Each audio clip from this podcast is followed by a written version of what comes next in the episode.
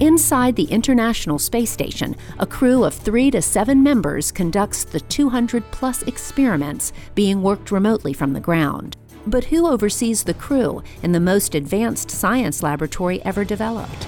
This is Innovation Now, bringing you stories behind the ideas that shape our future.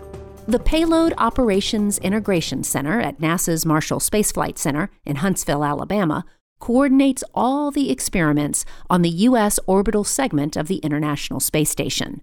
The ground crew links Earthbound researchers from around the world to their experiments and the astronauts on board who are conducting those experiments.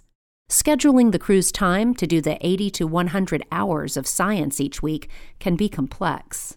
The operations team ensures that assigned tasks don't interfere with the work being done by other crew members. Time must be planned with enough flexibility to allow for changes that might need to be made on the fly. Data transmissions to and from the orbiting laboratory have to be executed and safety protocols followed.